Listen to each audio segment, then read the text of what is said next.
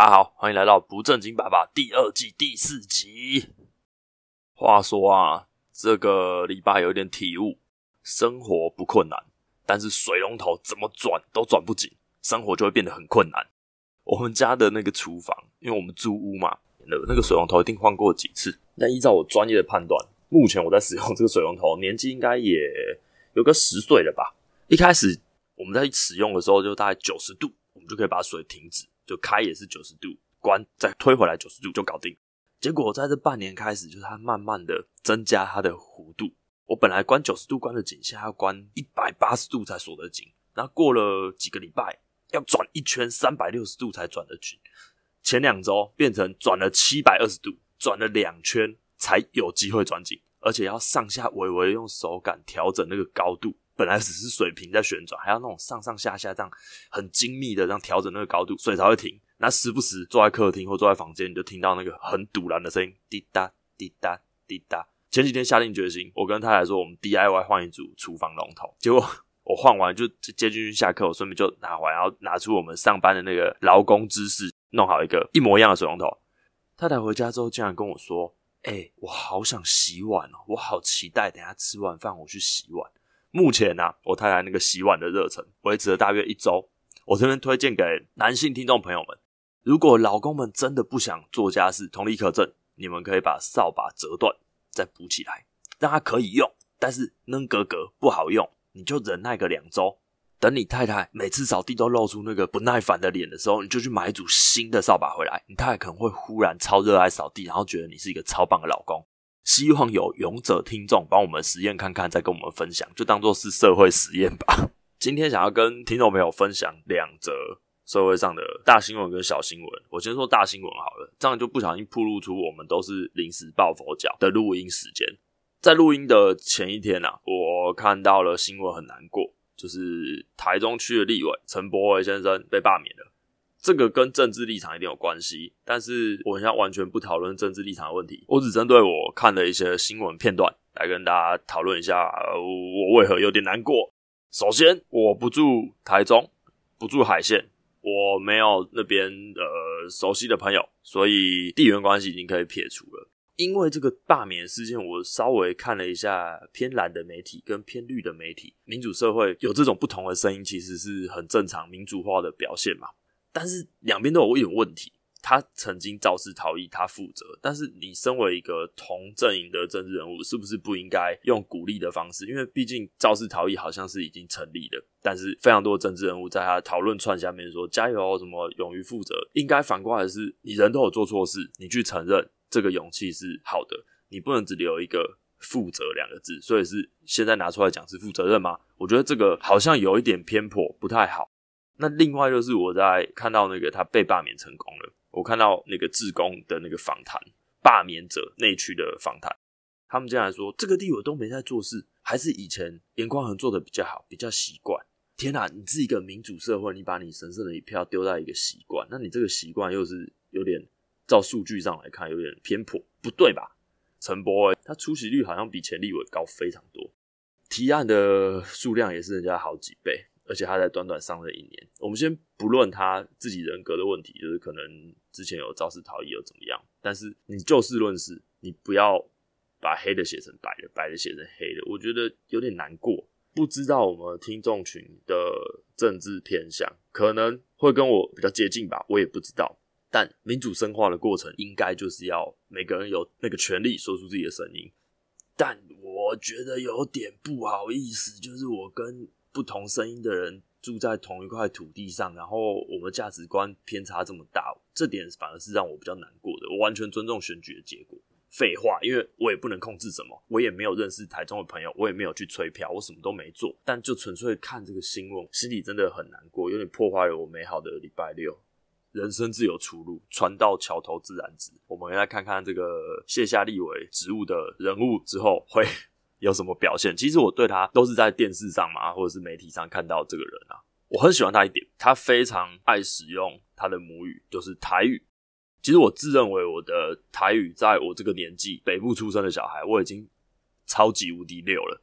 但我听到他的任何访谈，或者是就是一些专访或上节目，甚至他的 podcast，我有听，我觉得哇，怎么有一个年纪跟我差不多人，台语可以讲得这么溜，而且完全不间断，是这个才真的是母语。所以我就深深的惭愧，我自以为我台语很好，其实好像还好，跟他比起来。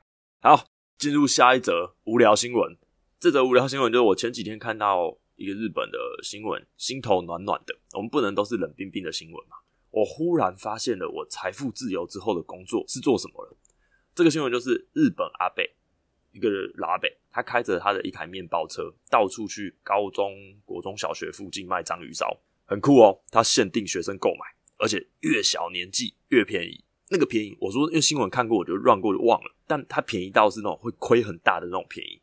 我记得没错的话，小学生买一盒章鱼烧，好像六颗还八颗，才几十块日币，就台币二三十块的那种价格，就是铁定亏钱的。而且他他的初衷是他希望小朋友都可以吃到好吃营养的点心，但不要太伤他的零用钱荷包，所以他限定学生可以买而已。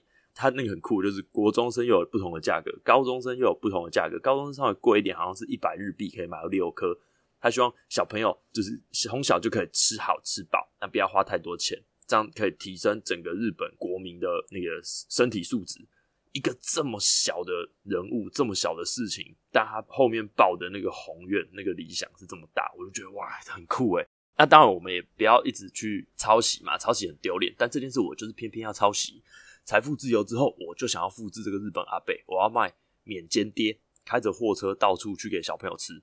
这么有感触的是，因为君君的同学啊，因为最近我们发现，原来上课上了快一年了，我才发现。哦，原来学校是可以喂小朋友早餐的，但这件早这个早餐的内容是家长必须自备去学校，然后老师会协助喂食家长带去的早餐。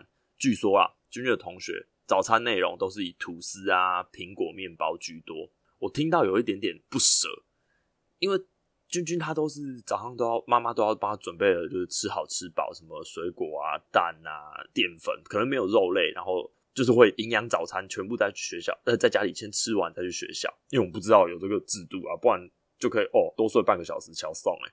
但听到那个同学去早餐的内容，我有点难过，就是会不会是家长们真的太忙了，他没办法弄出好吃营养的早餐让小朋友带去。所以呢，同理可证，我觉得家长下课应之后的时间，那个点心应该也很难好好张罗。但是外面如果你随手买的东西其实没有那么健康，或者是添加物太多嘛，所以我希望大家都找我也配，让我早日财富自由。我赶快去卖免煎爹，去造福要很便宜的免煎爹，去造福国小、幼稚园、国中的同学。我刚刚讲到免煎爹，我不知道大家有没有办法理解这是什么东西。先跟大家形容一下，它就像呃皮不酥的车轮饼，有点像铜锣烧。它啊，对，它像台制铜锣烧，那个面皮几乎是一样，只是它馅料很单纯，外面卖的就是什么奶奶油口味，然后黑糖口味、芝麻口味、花生口味，不出这四样。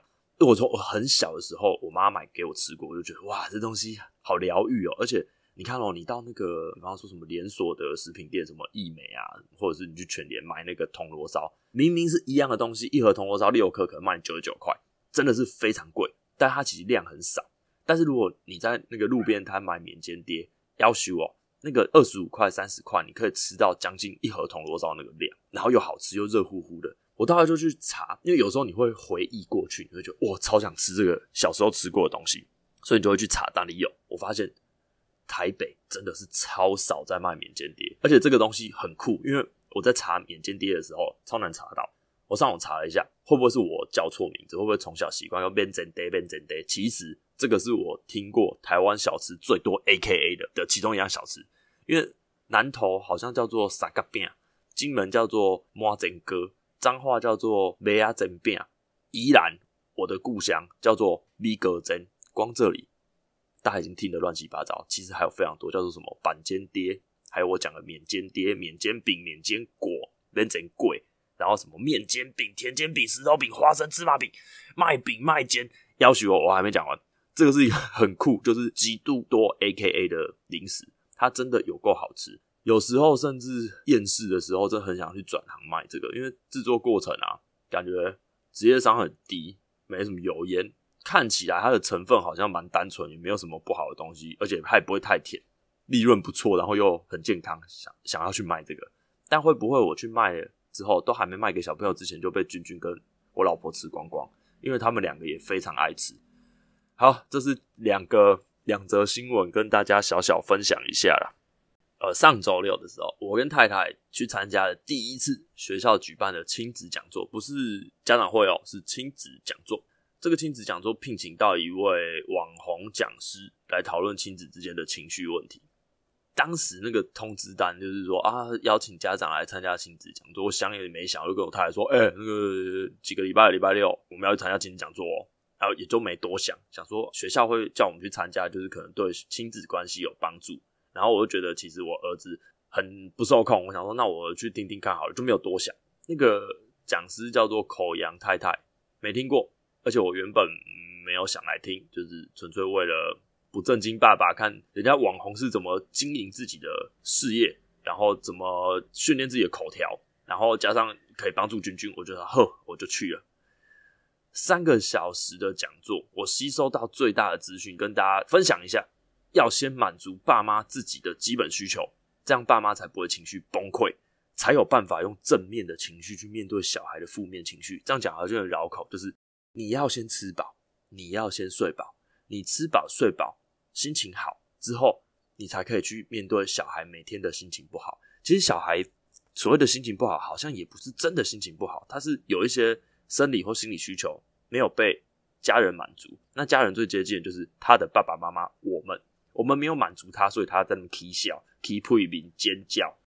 但如果我们本人基本需求就没有满足到自己，例如说你没睡饱、你没吃饱这种情况，你怎么用这种很崩溃的情况去面对那种很崩溃的事情？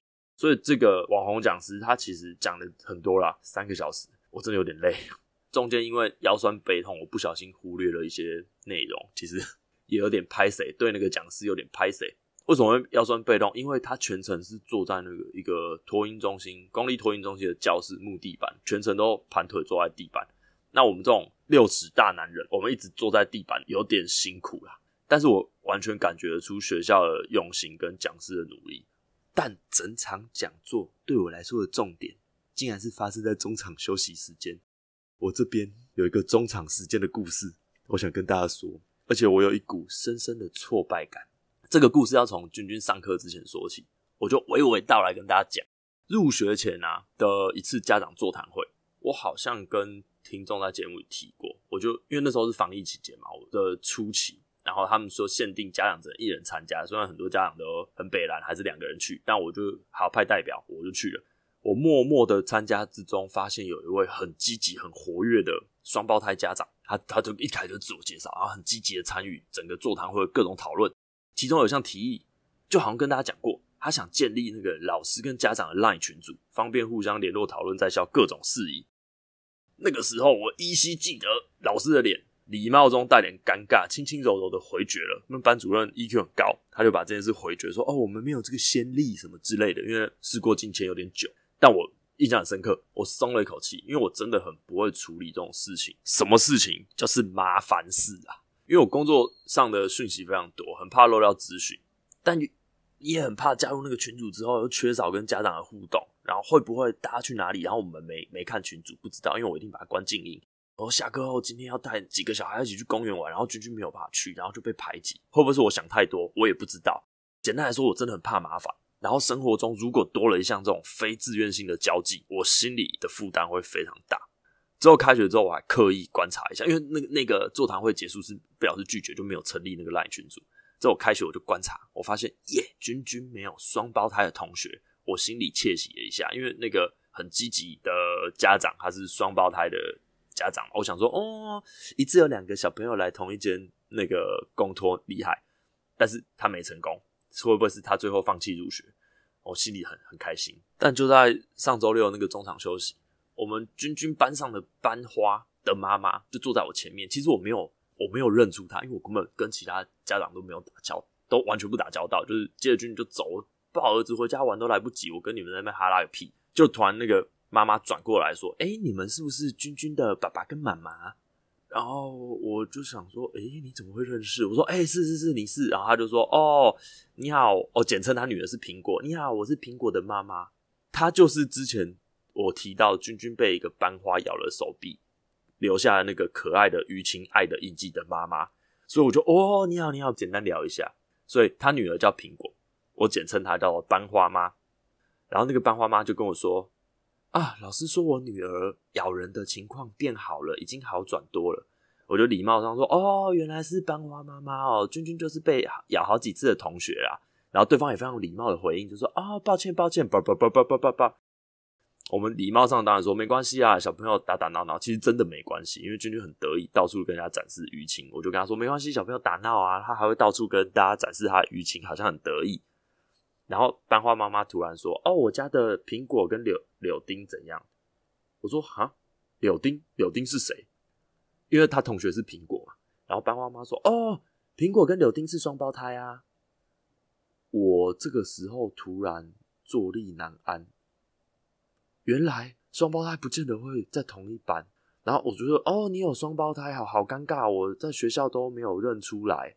然后讲事已至此了，突然班花妈说：“哎、那个君君的妈妈，那个我把你加入家长群组好了。”这时候我立刻指着我老婆的 iPhone 说：“哎、那个你手机要没电了。”我企图带过这个话题，结果好几个家长围过来，都没有人讲话，反而是看着我，因为我说我老婆手机没电，他们就看着我，然后我手上正拿着我的手机。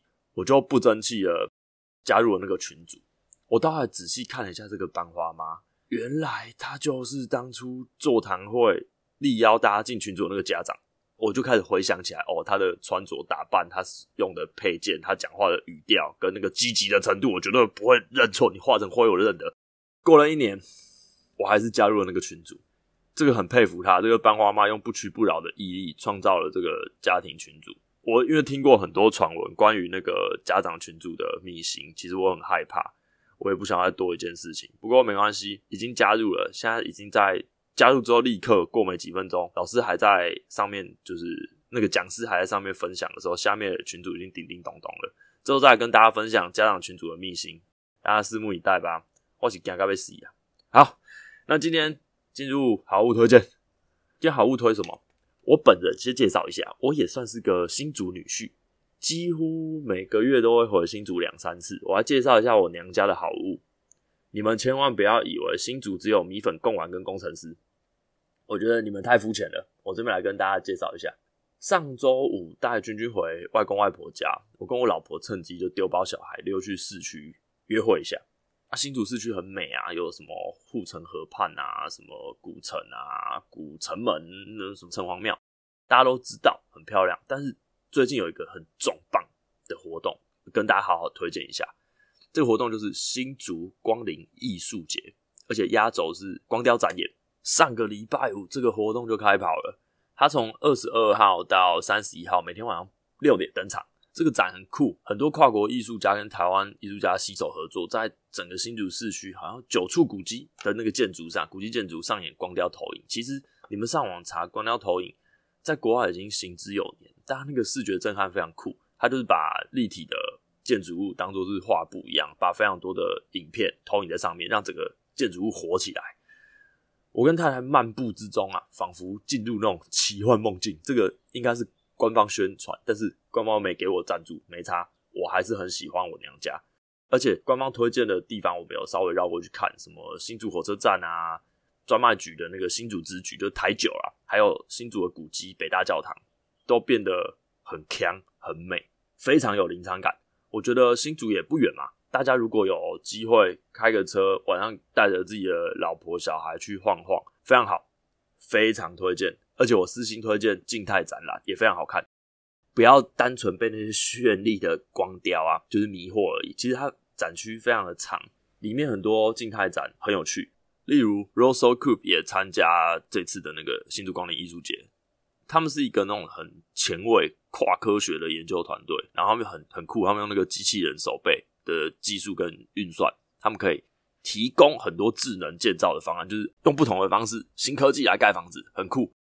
但是他们就算是这么科技的一个实验室，他们作品还是有很浓的艺术性。为什么会这样说？我们去看他这次在那个光年艺术节里面，他们有一个作品叫做木流 （Visual Flow），在那个客家文化区中，就是反正在展区里面，他们用大型三 D 猎鹰技术，把一个看起来很像玻璃，但是完全不是的是用塑料印出来的一个作品。现场除了震撼之外啊，真的是绝美，那个实体真的是美呆了。尤其在晚上有那种不同的光线打上去，狂推。这次希望大家都可以去新竹走一趟，去看看我娘家，优秀、漂亮、古色古香、科技感十足。谢谢大家，我们下期见，拜。